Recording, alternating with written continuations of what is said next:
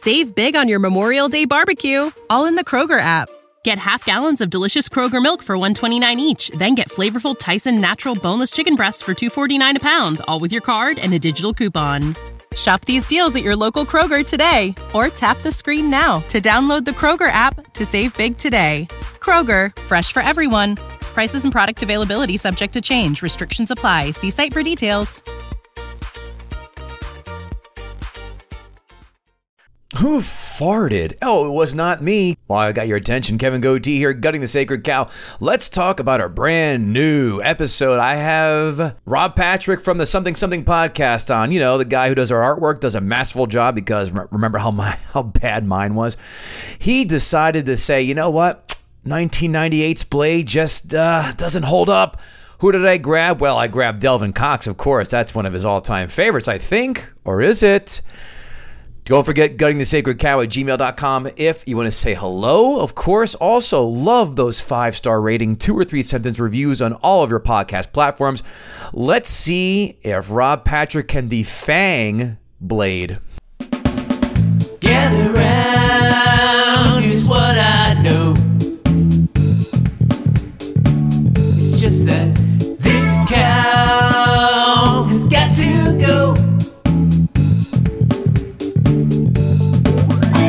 Some people kinda like it, yeah, it's trending right now. Yeah, that doesn't matter, cause we're gutting the sacred cow. Well, see, if your father can't pay the rent, go ask Mickey Mantle and see what he tells you. Mickey Mantle don't care about you, so why should you care about him? Nobody cares.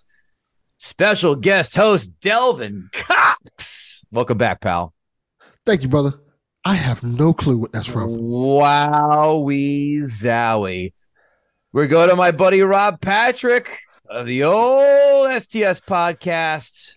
Rob, you got that one. You need it again? Yeah. Well, see, if your father can't pay the rent, then go ask Mickey Mantle and see what he tells you. Mickey Mantle don't care about you, so why should you care about him? Nobody cares. I have no idea.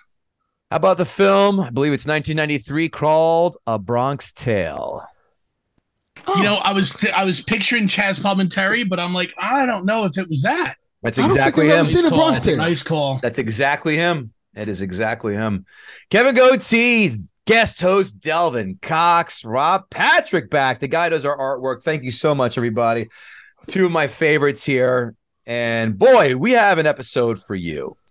Because Rob, it says, you know, Kev, I've been itching to get back on, but I just can't find the right film. I said, Rob, you have an open invite. Whenever you got something in mind, I want to know about it. Hits me up a couple weeks ago and says, Kev, I've got it. We're going to do Blade. And who do I go to? Well, the black man on the podcast, Delvin Cox, because I know Delvin Cox loves Blade. Without even guessing. Yeah. Don't even say a word. Don't even say you know this game is played. I said Delvin is going to be the co-host for this one. I have no doubt about it. That and Kevin Israel just had his second kid, so congrats to him. So. Congrats to Kevin Israel. So your choice be, my friend. But I jest. 1998 film, and I saw this in college. A $45 million budget, a box office haul of $131.2 million budget. Turn that into 2023 money. $84.3 million budget, $246 million. And I say the first black superhero film, not Black Panther. Or if you want to count Meteor Man, you will then put me in school then. Or Blank Man. Blank Man. Meteor Man and Blank Man came before it. They sure. Oh, we forgot Shazam. Oh, Kazaam. Sorry, Kazaam. Kazaam, yes. Kazaam. And I think Steel, if I remember correct, Steel was after this. Oh, was it after this one? I think it was after, if I remember correctly. I thought it was before, but it doesn't matter. Terrible movie. Yeah, I didn't see it. An IMDb score, as we all know, is 1 through 10 with decimal places. Delvin Cox, guest host, we're going to go to you first. What did Blade get on the old IMDb? I'm going to say 6.5. How about you, Rob Patrick? What do you have for me? I'm going to say 7 even. One of you has received both showcases. Apropos of nothing, because we don't have a Fabio's home game to give you. The answer is 7.1. Oh. Rob Patrick, just a slight pube away. Rotten Tomatoes is a 1 through 100 scale. We're going to go to you first, Rob. Critics, Rotten Tomatoes score. Go for it.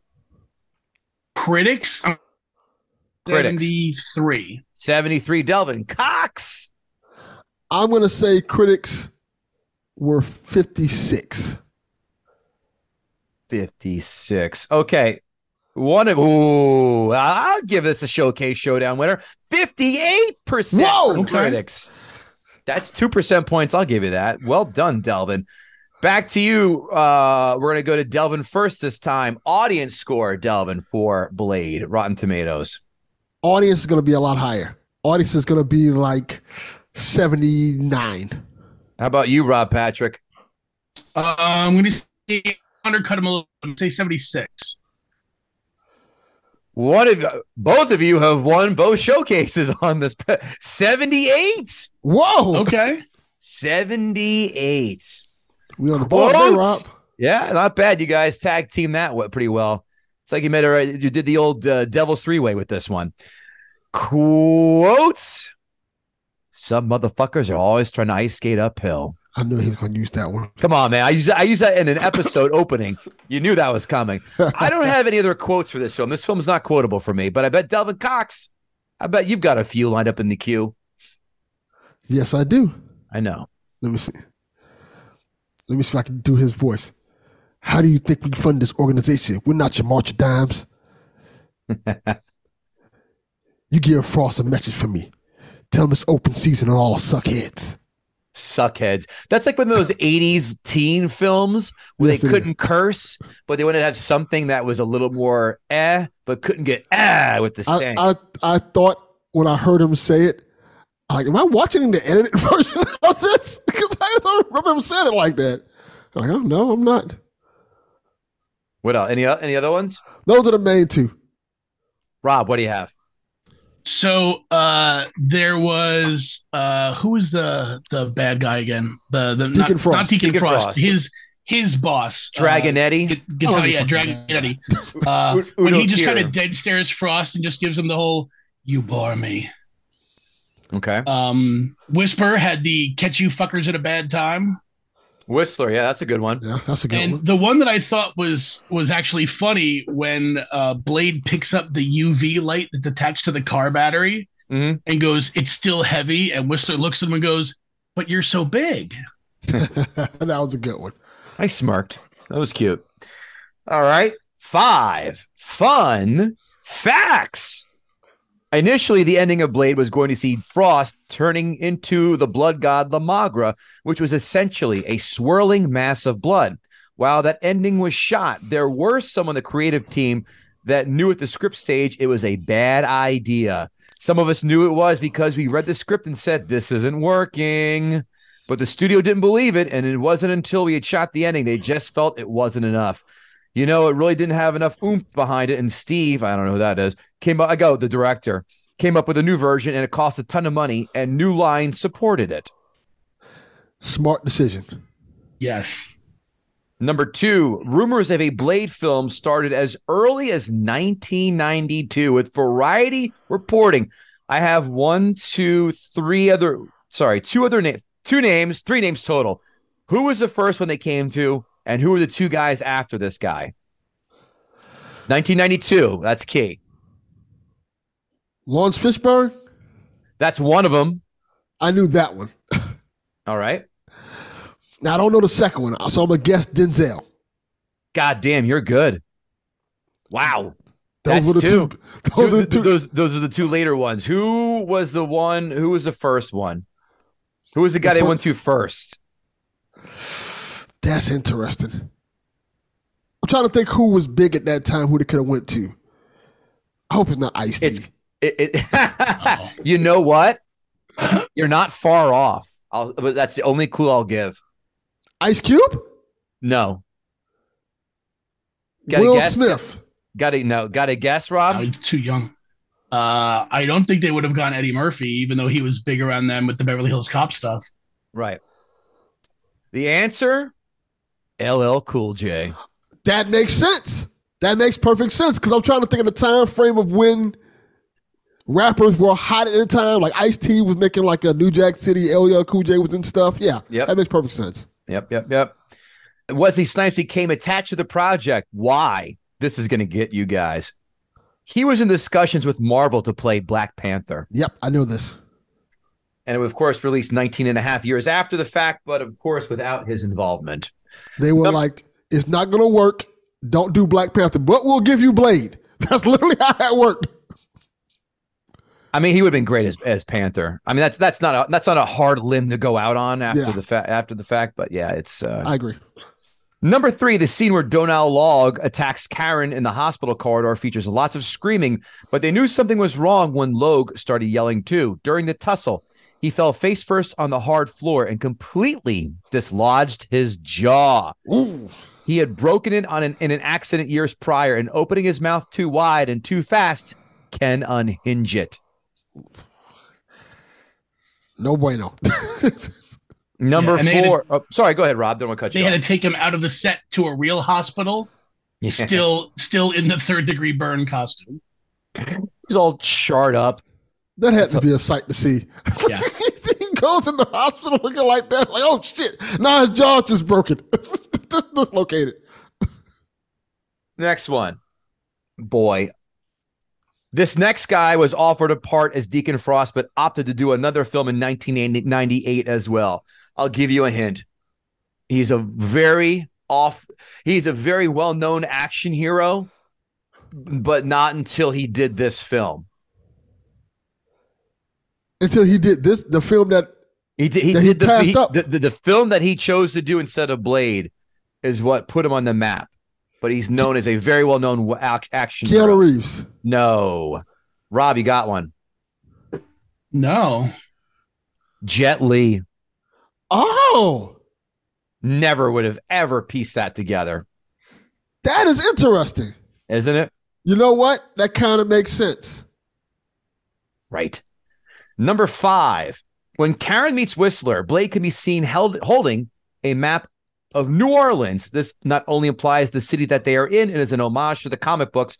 Many of the Blade stories occur in New Orleans. Well, then where the hell was this supposed to take place? Because it sure as hell ain't L.A. No, it's not. I mean, that's a weird subway. And I didn't see anything indicative of New York. So I've read various accounts of where it's supposed to take place. They say L.A., but I just don't. It's like a weird nebulous of like, it's like, you know, it reminds me of like Gotham City. Like, it's not, this is where this movie taking place is not a real place. Yeah, but Gotham City is supposed to be Manhattan. Yeah. Well, some people say Gotham's Chicago. It depends on. I think it was just supposed to be indicative of any major metropolis city that also happened to have a beach nearby. Correct. And the beach nearby. Why am I missing that? What happened? That was where, wasn't that where they killed Dragonetti? Oh yeah. Well, New York's got beaches too, for Christ's sakes. I don't know. Okay.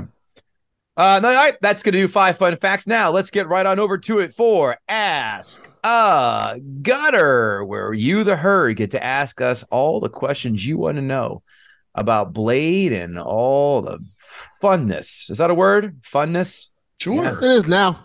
All right, word. Okay, right off the bat, at Joe Loves Cam. Is there a better use of an EDM song in the movies than during the opening scene? I'll answer for you both. No, this is the best EDM moment, song in the opening of a film. I was thinking about it long and hard just for a second. Hackers has great songs, great soundtrack, but the opening song, nowhere near is this. This truly hits on all of the core notes for me, but I'll allow, of course, our gutter Rob to answer it for himself. No, I'll give that to this movie. I agree with that. Delvin, I know you're on board. I am on board because EDM is terrible. Stop it! It's awful music. That song is fucking baller. At Lord Snurts, why do some motherfuckers try to upskate Ice Hill? Yeah, let's do that over, Kevin. Take two. Lord Snurts asks, why do some motherfuckers always try to ice skate uphill? He loves a quote, but have you seen or heard of someone skating on a hill? Yeah, I don't. I mean, unless like you're watching, your epic fails videos. Right. Probably not. This is like a shitty Polish joke coming to fruition. Like, go ahead and ice skate uphill there, Peter. I got nothing else for you on that one. Next is at Brandon Oglesby, the Newark Knight. This is my favorite movie from childhood. Is Blade a bad comic book movie or a bad vampire movie? And that's the first half of his question. So, Rob, have at it. It's an average comic book movie. It is a interesting vampire movie because they kind of do away with a lot of established vampire lore and stuff for the sake of making their movie. Mm-hmm. Delvin, anything to add? I will refrain from answering because I don't want to show my hand. Fair enough. I like the way you play poker with this fine podcast. Next part of that question. Should action movies hire experienced martial artists like Wesley Snipes, people who learn over time like Keanu Reeves, or people who learn before shooting like Michael B. Jordan? I prefer experienced martial artists to make it look real. But usually when they have experienced martial artists, for the most part, a lot of them can't act. So that's the problem. Like, what's the guy name? Don't you dare say Steven Seagal. No, him too. The guy who's in all the later Van Damme movies, who's really good, like in the old Van Damme movies. Like, Chong Li? That guy? Not him. Bo Young, I meant. No, not Bo Young. In the modern Van Damme movies, I can't remember the guy's name. It's a guy that Van Damme's always in the movies with. I mean, you're talking modern Van Damme. I couldn't like Universal Soldiers 4, 5, 6. I have no idea. Universal Soldier 1 was good enough for me, and I've not bothered with the sequels because I enjoy spare time. I cannot remember this guy's name.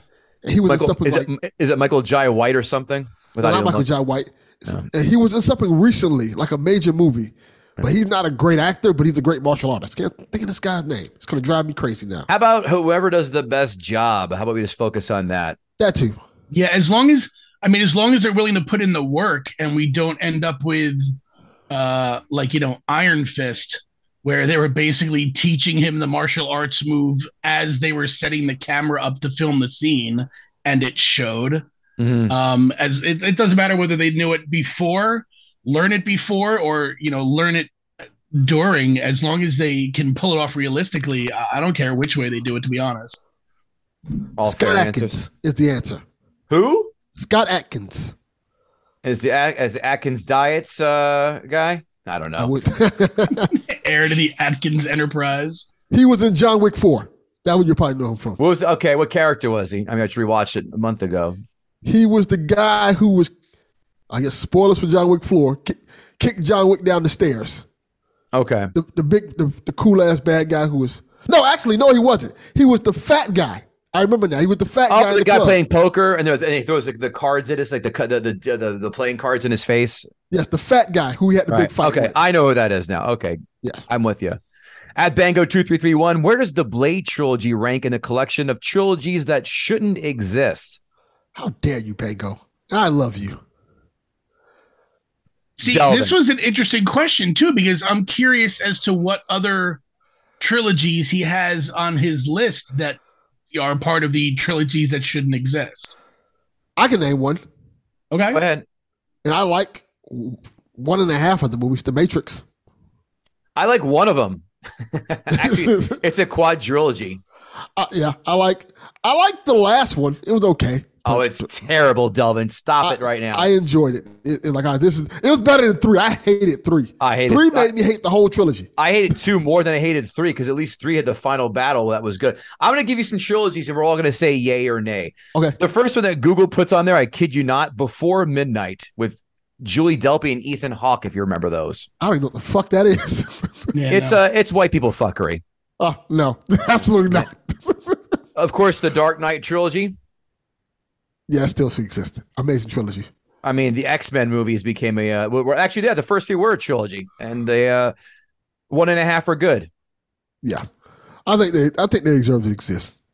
We got it. Back to the Future, of course. Of course, yes. Amazing. Ocean's 11.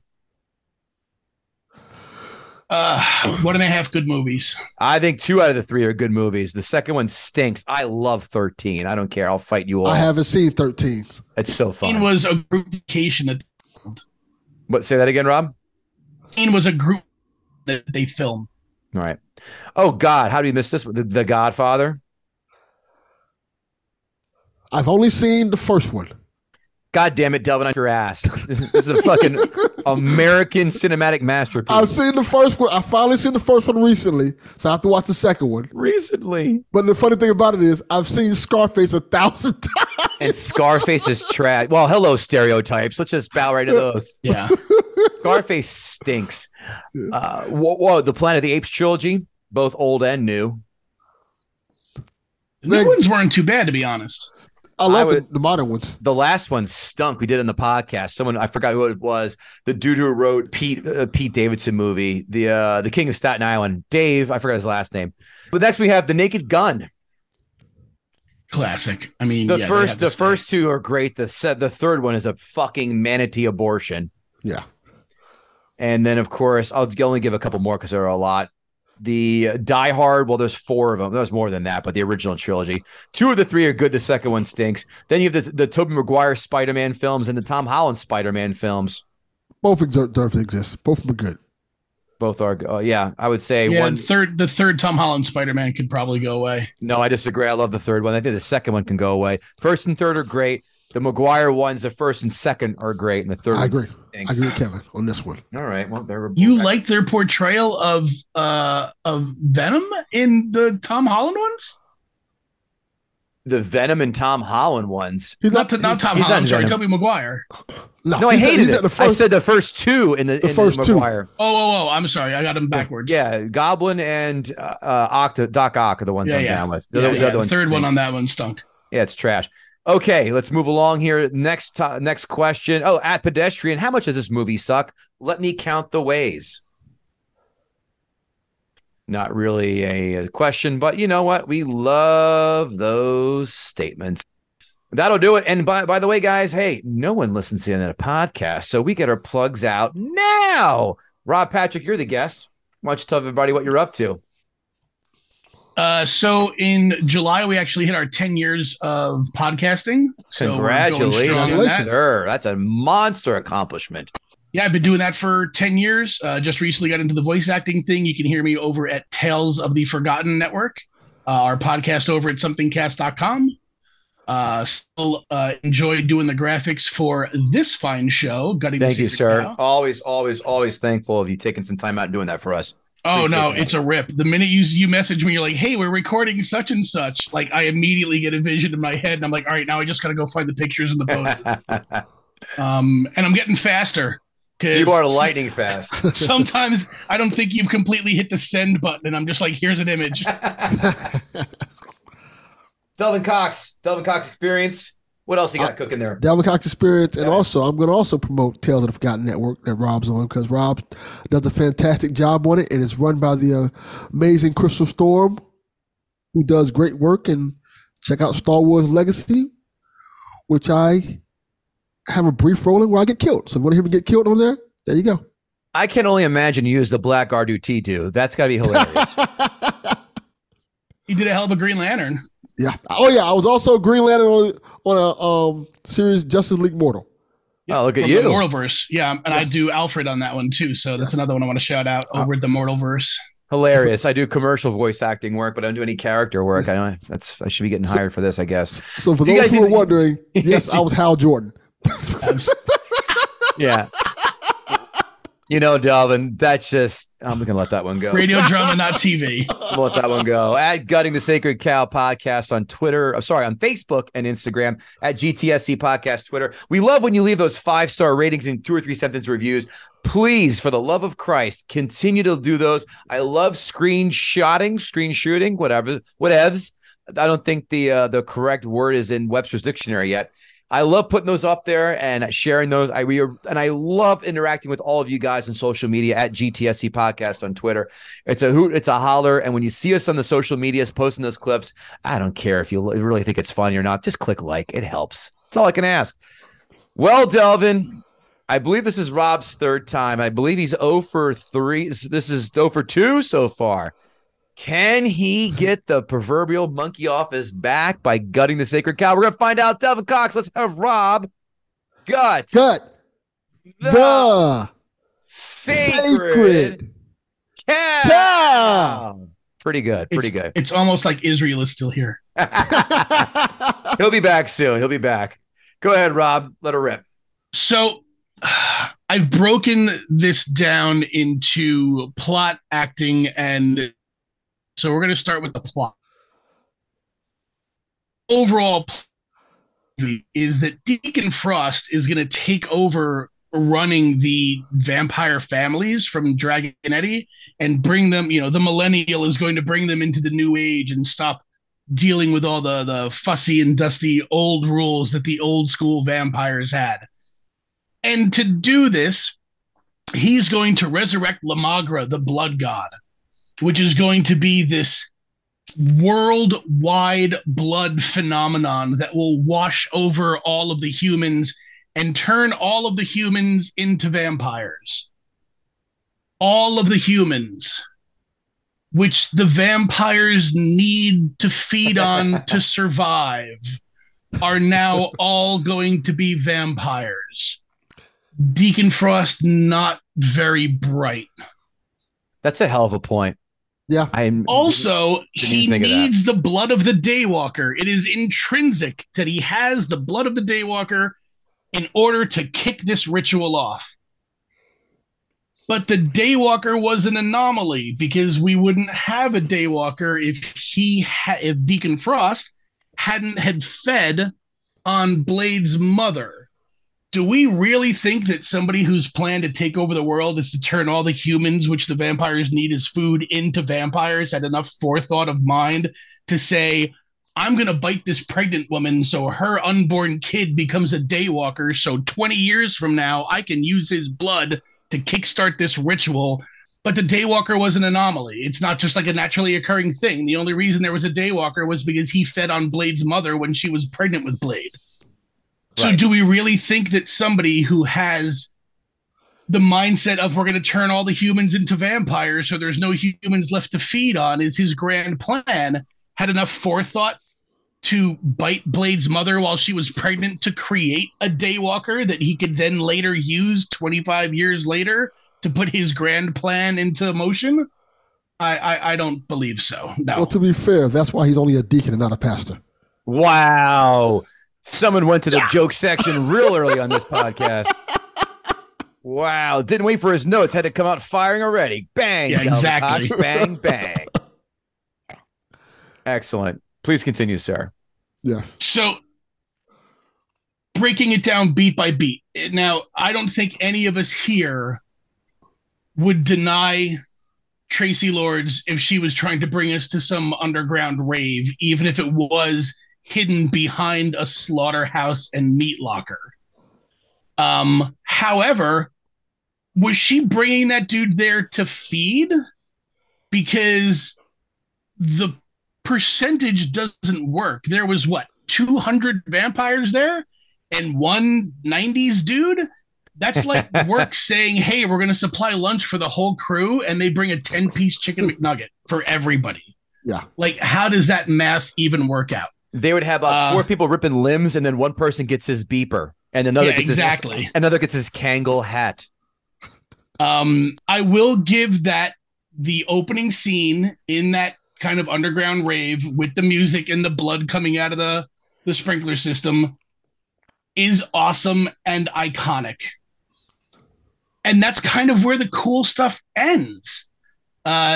To kind of use Kevin Israel's argument from your Blazing Saddles episode, it's good for part of the movie, but it doesn't hold up for the entire length. This, in my opinion, does not pass the remote test because once you get a third of the way through, you can care less about what everything else happens. Like, all the cool shit has already happened. Everything else that comes afterwards is either boring or bad CGI. Donal Logue was supposed to have a minor part in this, but so fun that they expanded his role. That was probably a mistake. I do not find him funny. I do not find him entertaining.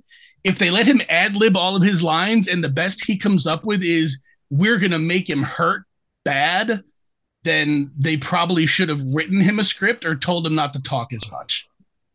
You forgot that. Yeah, man. Yeah. Yeah, man. Which was the other 80% of his lines throughout the entire movie. He's like Silver without the charm or the jokes. That's fair. And I love Stifler. I'm pro Stifler, FYI. The damage that happens to vampires and people's reactions to them are not consistent throughout the movie whatsoever. He can punch one and it turns to ash. He can shoot one and it turns to ash. Or he can shoot one and it just sticks him to a wall because plot doesn't want this one dead. We need him to stick around so we can send a message back. And then you've got a black guy in New Orleans running around with two guns and a katana, and nobody bats an eye. Oh, I definitely noticed that point. Yeah, yet in other scenes, one gunshot goes off and people flee like crazy. If this is New Orleans, that probably wouldn't happen, to be fair. It's probably one playing scene in particular. The musical game of Guess That Caliber, you know, every other night. But the crowd reaction to what was going on around them was not consistent in any way, shape, or form, nor was Blade's killing of the vampires that he was hunting. I'm going to help you a little bit. I'm going to give you one of my points, because this is something that annoyed the shit out of me in this movie. There's one scene in particular that I know as hell can never happen in real life. There's a scene where Blade, and I can't remember the girl's name, takes the cop outside in the middle of the street. He's bloodied up. He's bleeding. Oh, yeah. And Blade's beating on the cop. No one's paying attention in this busy street. And then he starts shooting at a police officer in broad daylight. Yeah. and then people just think, about their business. People scream for a second. And then when he stops shooting, they just go about their business. Like, that would not happen. Like, you can't just shoot at a cop in broad daylight. Everybody's going to be like, oh, I guess that just happened. Mm. I would like to add to your list of fun facts, Kevin Gootee. Yes, sir. When Blade is strapped to the chair and Whistler's giving him the serum, that reaction that he gave was the same reaction Wesley Snipes got when he got the letter from the IRS. I knew that was coming. I thought you were going to say, the fun fact was that was a real cop Wesley Snipes was shooting at. He's like, oh, by the way, they have like a treasury department guy dressed up like, oh, by the way, you've been served, motherfucker. Exactly. Tied down with the arms on each side of the chair. Hilarious. Nonsensical scenes. I mean, I get that they were trying to show like the relationship between Blade and Whistler is sitting in the dentist chair covered in blood and bullet holes and everything, near death. Right. And Blade comes over with a napkin and starts like wiping something away from like the corner of his eye and the top. What was that all about? What was he trying to accomplish there? Was it just the, hey, there's somebody here, you know, you're not going to die alone kind of thing? But apparently even Snipes couldn't get through that scene without laughing because it was so pointless. It's like the mom who like licks her like a napkin or a tissue and goes, "Oh, you got some schmutz on your face." He's just dabbing away. Yeah, after you've swum through blood. By the way, yeah. I love how he just laid there for like a 15 Mississippi, and then with you hear him breathe. Like, wait a minute, hold on. You're not underwater trying to hold your breath with your friends or something like that, guy. It's the reveal I thought was pretty weak of that he's still alive. And then if you think that is silly, wait till Blade 2 if you haven't seen that yet. I hate that. The reveal or the movie? The reveal. Okay. Well, and the other reveal was, you know, Mom, why are you lying in my bully's bed? To find out that his mother is still alive. And then they weighed it into this weird, almost incest angle. For what purpose? I have no idea what that was all about, but that was fairly uncomfortable and unnecessary. And as much as they want to say that Wesley Snipes is martial artist and the fight scenes, this and that, the fight scenes in the beginning of the movie, I'll give you, were pretty decent, but the fight scenes that he's doing with Steven Dorff at the end were absolutely horrific. And this is coming from somebody who's sword training ends at Renaissance Festival, watching these two guys just swinging pointed metal sticks at each other over and over was jaw-clenchingly terrible. I like how you when someone says you have sword trade, they're like, oh, really? Did you fight another meth head at a flea market selling katanas? No, I want the last VHS copy of Mallrats. Fuck off. When it comes to acting, I already touched on the whole Donal Logue thing. I don't he was unnecessary. They didn't need him to do as much as he did. His lines have the depth of a Shaquille O'Neal rap album. When it comes Shaq to Diesel, how dare you? Please. Shaq Fu, all that good. Listen, well, you're right. I'm being silly, but you know, on the Frushnikin's True Frushnik, I'm with that. Not gonna lie. I'm with that. Go back great. And listen to No, I Got Skills and try to make that same I argument. Won't do that, but I will say for about three verses, that song, I know they carry the entire song, but he's not bad in one verse, a few verses, but right. Well, but they should have done that with Donal Logue. They should have let somebody else carry most of the heavy lifting and just give him one or two lines. Fair. The line that I found very facepalming was actually from Deacon Frost. You may wake up one day and find yourself extinct. That's kind of the vampire equivalent of make like a tree and get out of here. Yeah, that's a great point. That's wow. They didn't need any of the romance between Karen and Curtis. Curtis was completely unnecessary as the boyfriend giving her some space, but not really giving her some space. The only reason they kind of prefaced him in the beginning was so that when he came back afterwards, the audience was like, oh yeah, it's that guy. Like nobody remembers. She almost didn't remember who his fucking name was. This is the lamest retread version of the Rancor from Return of the Jedi, I thought. Fair. Yes. Very fair. But you're 100% right about that. We need a callback with him? Him come back? I mean, not at all. If the first time you saw this film, I guarantee you, because I'm in this boat, hand raised, I had no idea that was him until he said the catchphrase. We couldn't work out or we couldn't make it happen together. Yeah. Who is this guy? And I have jokes written in my notes about why. Now we get to the CGI. The CGI in this movie is terrible. And this is the better version of the CGI. I will admit that in my misguided youth, I had the DVD of this movie, and they have the original ending as an extra scene on the DVD. Now, it might not be completely finished, but it's literally like 14 minutes of just dead silence watching this like Kool-Aid Man blood tornado kind of thing just whip around Wesley Snipes in the chamber and then break out and just kind of like wash over the planet. While this is happening, does someone say, oh yeah? I was going to wait for someone to get there. The dancing baby screensaver looked more realistic than any of the effects in this movie. And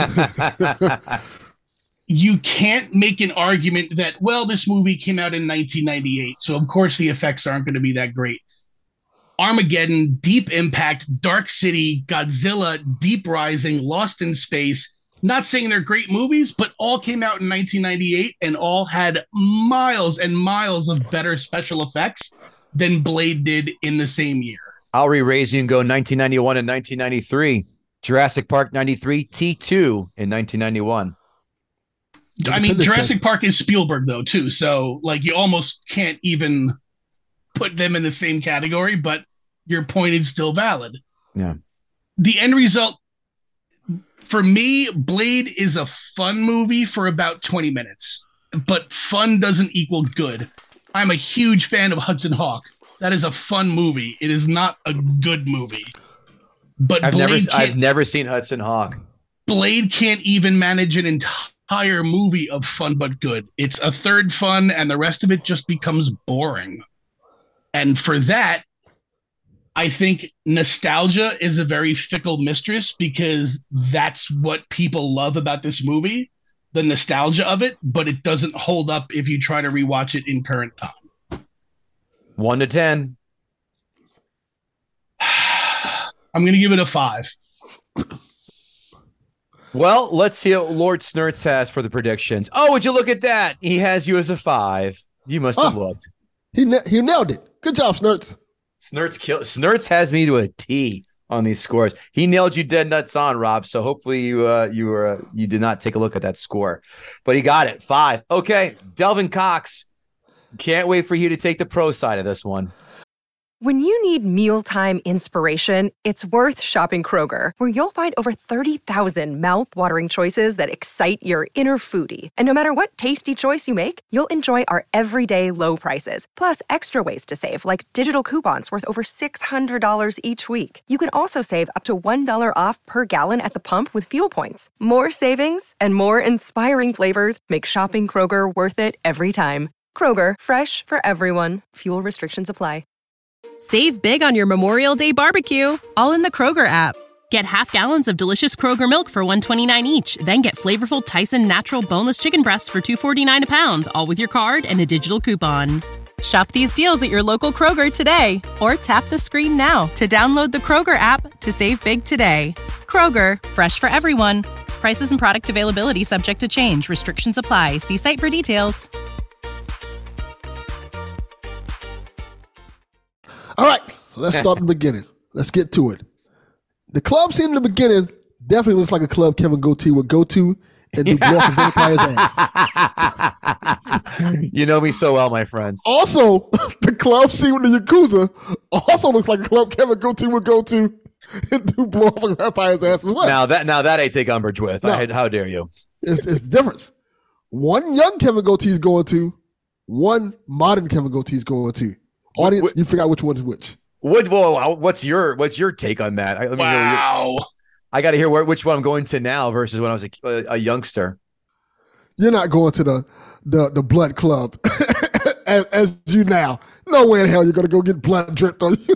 Now that I'm all decked out, but the music was better than the fucking Japanese club. That's for sure. It definitely was. It definitely was. Also, my second thing I noticed about this movie was this guy gets brought to the club. None of the other vampires brought anybody in. Just this one fucking loser who decides to, after Traci Lords leaves him, he's flirting with other vampires and stuff, and he decides to stay in this club by himself. Who the fuck does that? Well, she didn't. I mean, she was still there. I mean, she wasn't like she just ding-dong ditched him. Nah, she kind of walked away. She walked off like, you go do it. And she was dancing with the other chick and completely paid him no attention after that. Yeah, and then he started going to talk to other chicks. That's for show, though, I think. That's more for show. Like, I'm going to flirt with them, get them all hot and bothered. Chicks do that stuff. Okay, let me ask you a quick question then, Kevin, not to interrupt on Delvin here, but let's say you are in this nightclub, either young Kevin or old Kevin, and something drips onto your hand from the ceiling. Oh, that's are you going to taste it? Yeah, that's my point. Fucking just losing taste and blood off the ceiling for. Who does that? I'm not a happy camper. Maybe young Kevin would, depending on how many he tied on before he went to the club. But still, who does that? Yeah, you're right. That doesn't happen. Say it. Yes. In my days, young Devil went to many clubs, and there was things dripping on him. I tell you one thing, I wasn't trying to taste none of that shit. Absolutely not. I didn't go like, what is this? Nah, no, absolutely not. I will say this about this scene. Blade coming in this scene and kicking ass in the club, still cool as fuck. Wesley Snipes is a true martial artist, kicking ass. The scene was amazing. It still holds up. It holds up better than a lot of scenes in modern movies, at least in terms of the action-wise. So that was really cool to see. I will say this. There was some parts that kind of made in that scene that I noticed, like, this is kind of weird. Like the chick who just yelled at Wesley Snipes waiting for him to kill her. Mm-hmm. She just yelled, fuck you! And he just blew her head off. Like, why did you wait? Why did you not attack him? Why are y'all just standing here letting Wesley Snipes kick your ass? It was like, all right, I guess this is the thing. But nonetheless, it was good. Now, another thing I noticed was, what was Blade's plan when he let the guy he burnt alive live? So to give Deacon Frost a message, he said. Yes, but he knew because as soon as he said that, the police got there. So he knew the guy wasn't going to get Deacon Frost immediately. So the guy went to the hospital, killed someone, killing people and stuff like that. Then Blade comes back, oh, I forgot to finish the job. So what the fuck are you talking about? So you came back to let him go again? Like, my bad. This is the dumbest version of a cat and mouse game I've ever seen. Yes. Yeah. The nonchalant way that the cops also just pointed to Donal Logue's character was just like, put him out. Yeah. Yeah. Walking through all this blood, all this carnage, and that's the way. You know, nobody's freaking out. Nobody. I know they're on the payroll for Frost, but still. He had the same reaction like watching some homeless guy jerk off on the subway. Like, put it away already. Exactly. Finish up. God damn it. Get out of here, you scamp. And then there's the scene like after Blade sees Karen Jensen gets bit and stuff, he throws her across across the skyscraper area, and she just happened to land on a soft spot. Like, it's like a little area, almost like a video game where it's like land here. These boxes and stuff after they land it. Like it's like, NES track and field with the power pad. Like, what is going on here? It was so silly. And then you have the scene where I think it's in this scene where Blade's driving the car. The car driving scene in this movie looks terrible.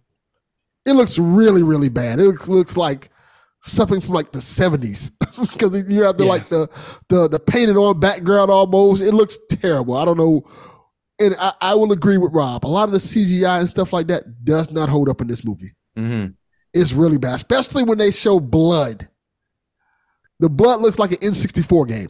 It's like Doom on the old computer version when it first came out, or GoldenEye. That's even better.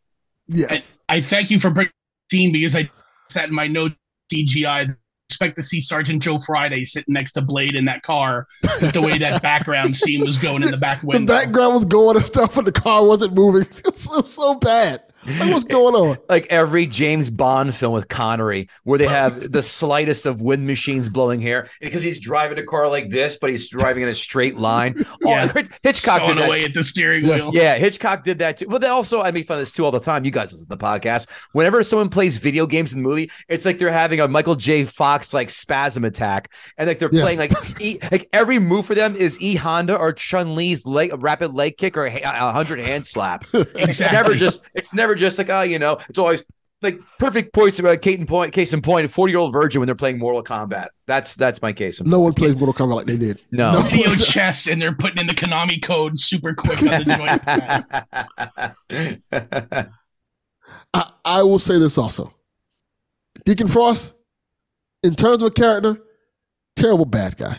His plot doesn't make any sense. He's not very... I didn't get it. Like, he wasn't threatening to me. Like, whatever. He's there. He's not the stars. He's just there. But the man likes a lot of black chicks, so I got to give him credit there. Like, every time, they would just show Deacon Frost with like they'll show him like come around a couple of white chicks, then all of a sudden here goes the black chick, and the black chick is always the one who's the most flirtation. We're like, you know what's up. But he had that. But he had that German, the blonde German gal up his ass all the time.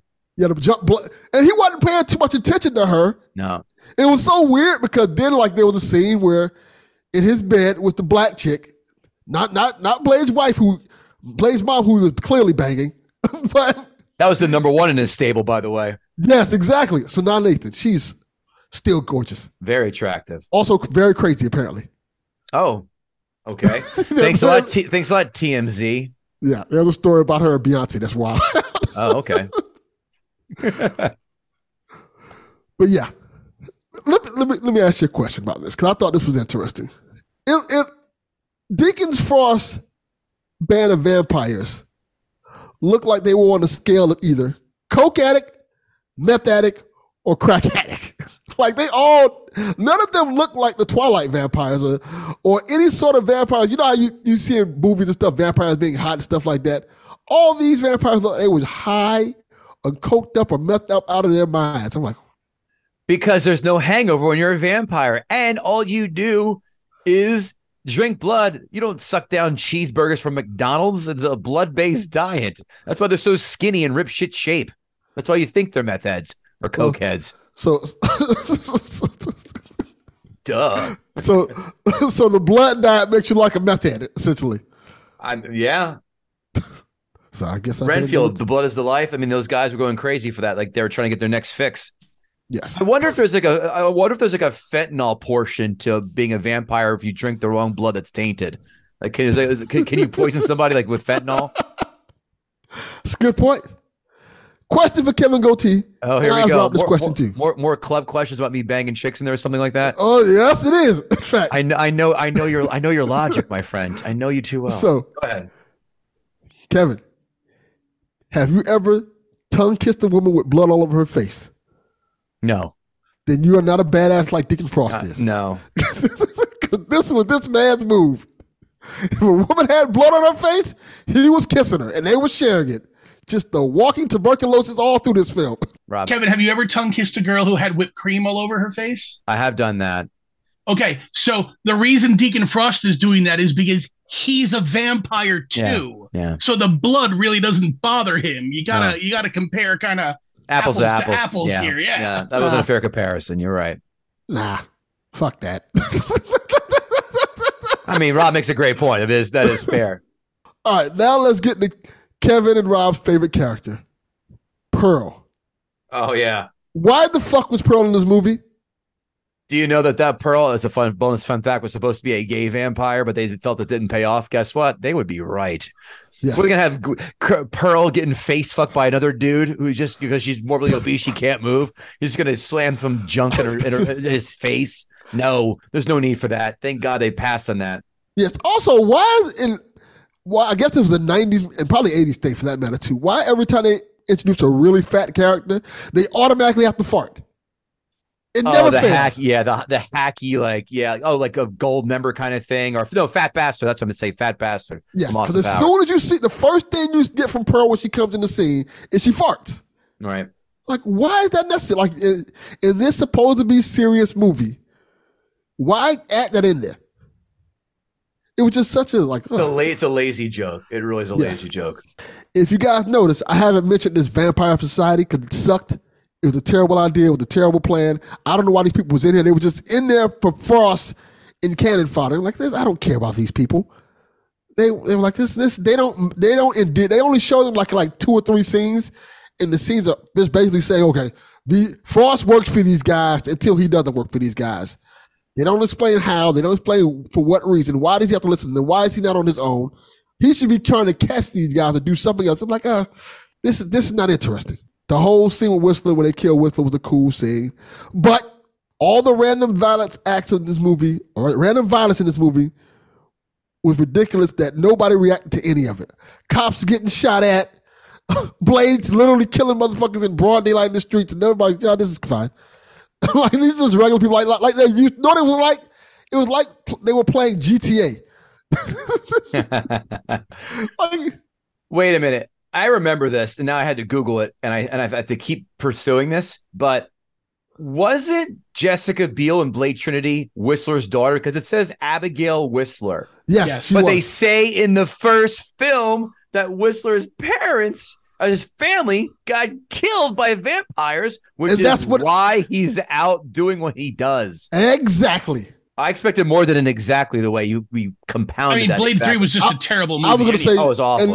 And fuck Blade 3, all except for the fact that Wesley Snipes got so mad he didn't want to be referred to as anything but Blade while shooting that film. He also only had the AD talk to everybody because he wanted to talk to the director because he hated him that much. Yes. Let's wind this down with some of my many complaints. The whole scene where they catch Blade and all this stuff, Deacon Frost has the serum in his hand, the quote-unquote serum, what he thinks is Blade's serum, right? Why did he not break this? Why didn't he just destroy it at that point? If he thought this was the thing that gave Blade power, and he knows Blade is a bad guy, why at any point in time he didn't just say, you know what? Let me destroy this so Blade doesn't have access to this, instead of just throwing it to the side. I think the fight scenes in the movie are all great until the final battle with Deacon Frost. And it's clear to me that you have a martial artist with a guy who doesn't know how to fight, because this fight was fucking terrible. It was really bad, and the CGI, it was awful too. Looked like Blade was fighting a bowl of Jello. It was just awful, and I just wanted it to end. Like, I wish it could have ended with all the other fights leading to Deacon Frost instead of Deacon Frost. It should have been just like shoot Deacon Frost in the head and just end it. The fights were terrible. The last fight was just awful, awful, awful. This movie is made by the charisma of Wesley Snipes. Nothing more, nothing less. Everything else in this movie is just window dressing. You're here to see Wesley Snipes, and that's why, even with all the bad things about this movie that I don't like, it's still a lot of fun, because you just hear Wesley Snipes, and you can tell the parts where Wesley Snipes ad-lib shit, like he's like, motherfucker, what? It's like, yeah. Like, that wasn't in the script, Wesley. He's just ad-libbing things, and you can tell he's having fun and doing the fight scenes and stuff like that. I think his charisma is so far head and shoulders above everybody else, it makes the movie fun. The things that Rob's saying are very valid. The plot's nonsensical. A lot of the CGI doesn't hold up. But Wesley Snipes, in terms of his role, is so good, it at least makes the movie decent. And in terms of a superhero film, it's good. You just didn't really have great comic book movies around that time. And I think Blade was kind of the start of decent comic book movies. It's the reason all these other films got greenlit. It's the bottom line. It's 100% why they got greenlit. Because much like Iron Man, Blade wasn't a property that people would really think to become like a big hit. And it did. And it was good for the time. A fair assessment of this movie is a 7. Lord Snurts has you at an 8.2. Lord Snurts was wrong on this one. Yeah, I'll give it a 7. I think it's good. It's not great. It doesn't hold up, but I think what holds up on it is Wesley Snipes' charisma and his fighting ability. Delvin, you got your score. You said, sorry, say that again. 7. James, we had you at a 5. Let's see what I got to say. Yeah. These notes brought to you by guttingthesacredcow.com, where you can get a sweet-ass hat, bag, mug, shirt, whatever. More importantly, give us that follow. Gutting the Sacred Cow podcast on Twitter, Instagram, TikTok, Facebook, and at GTSC Podcast on Twitter. Notes. The first 8 minutes of this film are banging, easily one of the catchiest songs matching the scene. And if you disagree, you're wrong.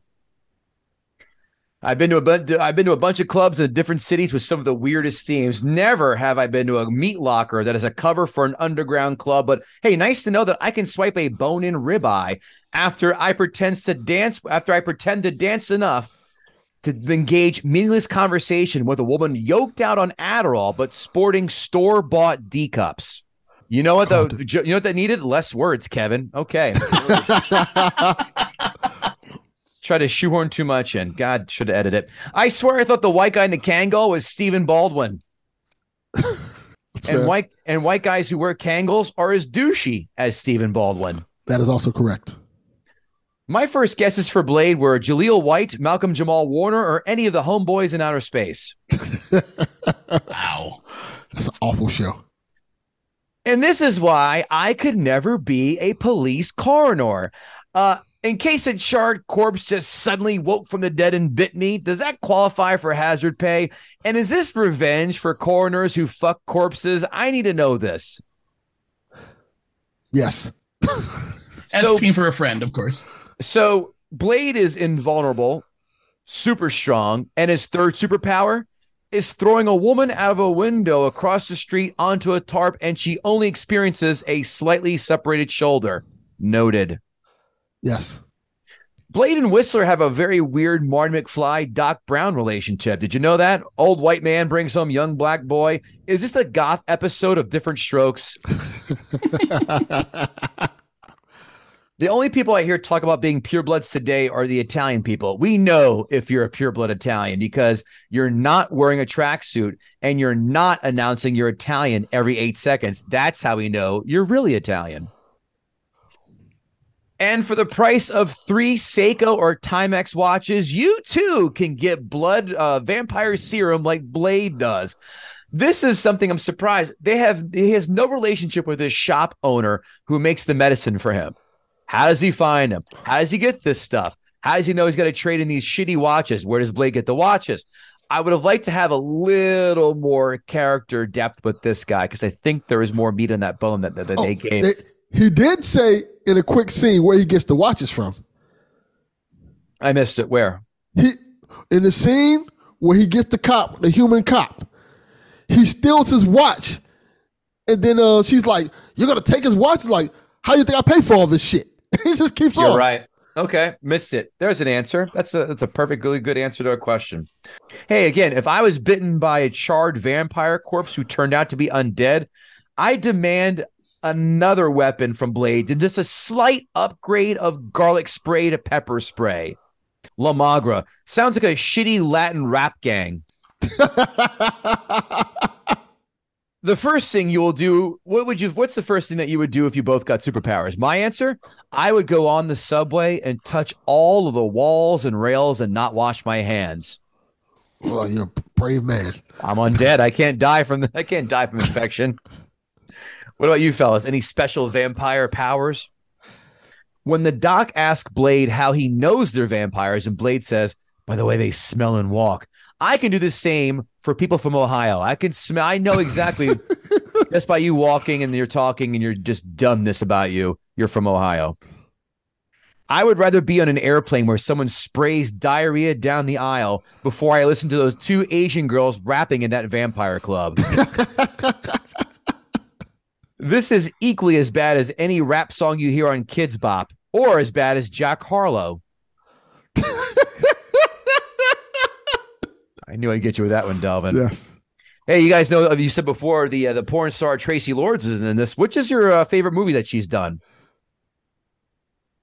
Trick question, because if you answer that, you're a pedophile, because all she did were make films that were underage. I saved you both. No, she was in that Johnny Depp movie. No, the porno movies, I'm saying. Oh. Yeah. She also did one of the main song, house music song for Mortal Kombat. She did? Control. Yep. Huh. I did not know that. I had the soundtrack. Surprise. That doesn't surprise me at all. Shocked and surprised face right here. Pearl the Record Keeper looks like if Pizza the Hut fucked a juggalo who was also the star. I love what I'm still getting the setup out there. You don't need anything else after that. After one. Fuck the juggalo, period, stamp. Yeah. I was going to say he was also the star of an episode of My 600-Pound Life. Maybe I should have flipped the order of that one. But listen, mission accomplished. Hey, how is this movie not made into a video game? Every single action film movie they made in the 90s and 2000s became a shitty video game. This was not. You know what? This one didn't. Blade 2 did. Did it really? Okay. It's on PS2. It's not good. Good thing I don't know about that. It saved me $50. Yes. The soundtrack has two banging ass songs on it, but the rest, I just listened to it again the other night. I go, because I own it. Not that good. I feel Whistler's origin story of the stranger killing his vampire has been used 8 billion times before. Especially in John Carpenter's Vampires. You ever see that movie with James Woods? I have. It's a bad movie, but it's a guilty pleasure bad movie. I agree. So amazingly quotable, too. Yeah. The reveal with Blade's mom is a very weird choice. And if Frost has his mother shackled up, why not use Blade? Sorry, why not use her as bait to flush out Blade sooner? I don't know, when he's a kid? Like years ago. Yeah. But the real insult is Frost just bawling out Blade's mom at will. That's the real fuck you. And by the way, what kind of mother stands by as her child is about to be sacrificed besides Kris Jenner? What other moms? Instead of pimping out Kim to Ray J, Kris could have taken that pipe herself like a lady. Yes. The male doctor, Curtis, as you'd said, who got bitten and then reemerged in the pit. A very weird choice. Also, here's another fun fact. Did you know side effects of vampirism are also including suddenly developing a British accent? like that guy had when he became a vampire. I go, what the fuck? What does he sound like a Shakespearean bard talking? Because he got bit by Benny Hill. I LOL'd when Blade ripped out that dude's throat. I always laugh when guys get their throats ripped out. So Roadhouse always gets a chuckle out of me. What's taking longer, this third act or Wesley Snipes paying his taxes? Ah, there you go. You knew it was going to come. Check. That CGI is as bad as the virtual reality scenes in Lawnmower Man and Virtuosity. Both bad. The ending of this film. How does Dr. Karen survive after Whistler tells her earlier, you only have a day, maybe two at the most, but she walks away in the sunset. No serum, no magic potion she's figured out. Just, you'll be okay, kiddo. Just kidding. I'm a shitty doctor. No one wants to acknowledge us. Okay. In conclusion, I love this when it came out. Saw it in the theater. I own it. Whenever that opening scene is on cable, remote test, without 10 times out of 10, I get sucked in. Upon rewatch, this La Magra story is really weak shit. I was said, the pacing slowed down, and there were too many who gives a shit scenes. When Rob said Blade, I go, oh, dude, I love Blade. He's running into a buzzsaw.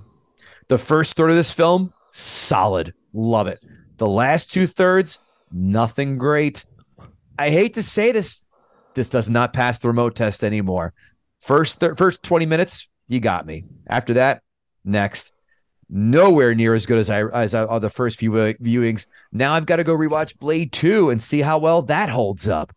I remember I owned Blade 2. I liked it, but in this score, I hate to do this. 5 out of 10. You know, the harbinger of death. God damn it, Race to Canis. You were right. And it makes me sick to say that, because he said something before. Like, you know what? I want to come on and do Blade. He goes, boy, that doesn't hold up.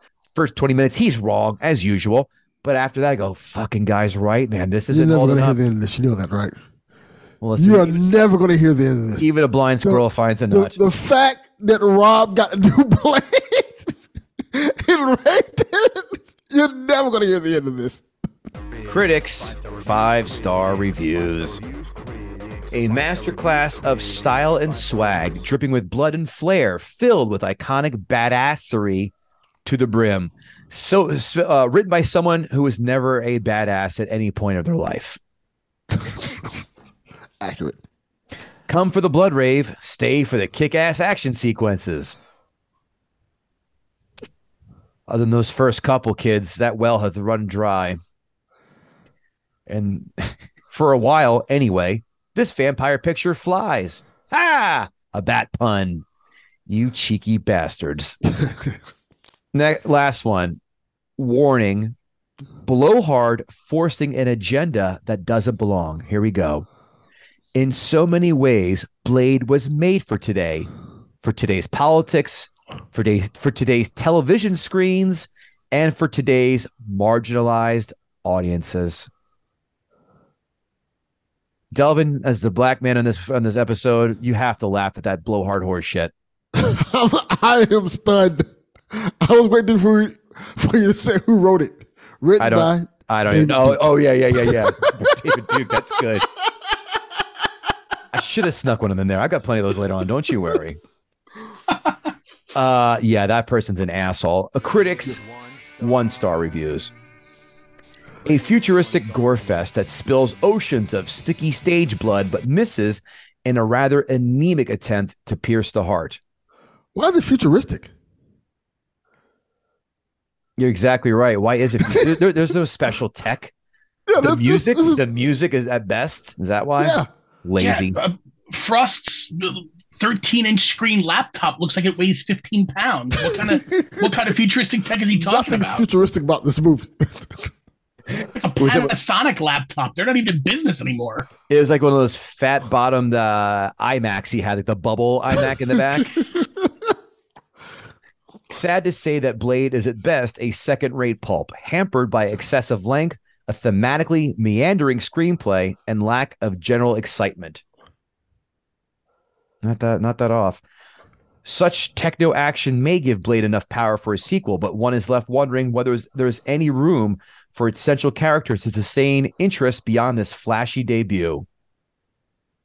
What? Okay, I got it. Written by Steven Seagal.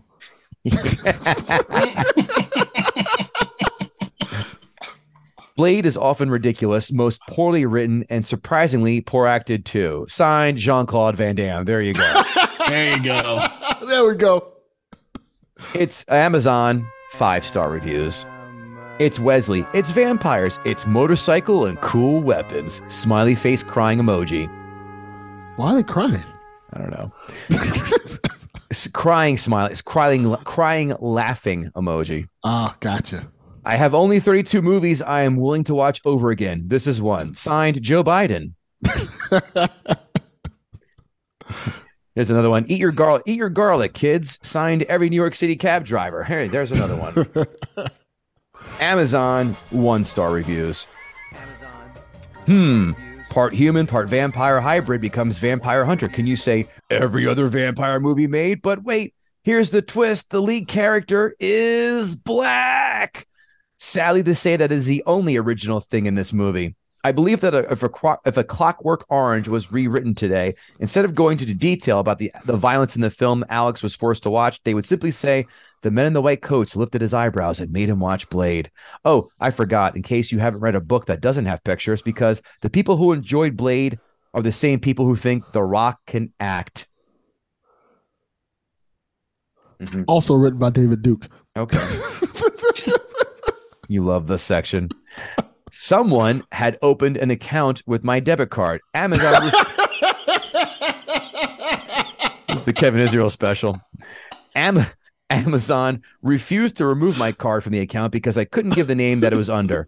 Personally, think they should have tried to help me more than they did. They basically told me there wasn't anything they could do. So they took well over $300 from me and made me feel like it was my fault. So fuck Blade. So someone was robbing me. Protect yourself when using Prime. They will not help you if someone steals your info. Signed, Vivek Ramaswamy.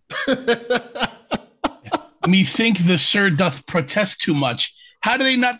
Is it your credit card, but you don't know the name on the card? What was? Oh God. Well, something like I that's not my movie. I watched 95 times. Like Naughty Nurses 9. I forgot it was.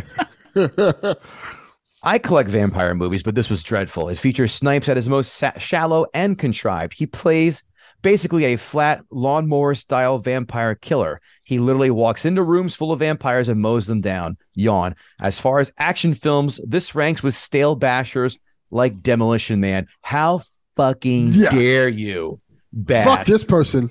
Demolition Man. That film is an absolute joy and satirical action film. One of the best satirical action films ever made. I wish ass cancer on you and someone to insert a Carolina ghost pepper in your urethra. That film is fantastic. I agree. This could have been a good or even great comic book adaptation. The beginning promises a lot with dark visuals, a well-created and intriguing atmosphere, and some well-done action sequences. Sadly, after the first minutes, the plot gets derivative and predictable, wrenching an interesting and original concept. This urban, futuristic, and edgy look at vampires ends up being a letdown, consisting of in sequences of random fight scenes with plenty of gore moments, loud music, cardboard characters, and campy acting. This is unfortunate since it has some creative visual elements, which aren't enough to make it more than a bad B movie that's just way too ridiculous to take seriously. It's not entertaining. It's not in its so bad it's good way. So the disappointment is even bigger. Innocuous. Signed, the ghost of Bishop Desmond Tutu. There you go. And now, of course, so I'll ask Delvin Cox. I think the answer is obvious. Did Rob from the STS podcast, did he finally barely? I think barely, yeah, because we got what, two fives and a seven? So that's a meh. I mean, he made his points.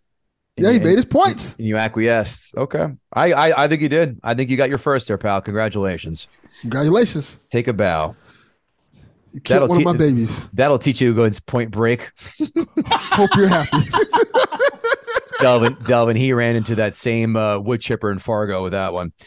And of course, we can't close out without, of course, asking who's funnier, ChatGPT or KG? KG, a minor 23-0 lead against ChatGPT.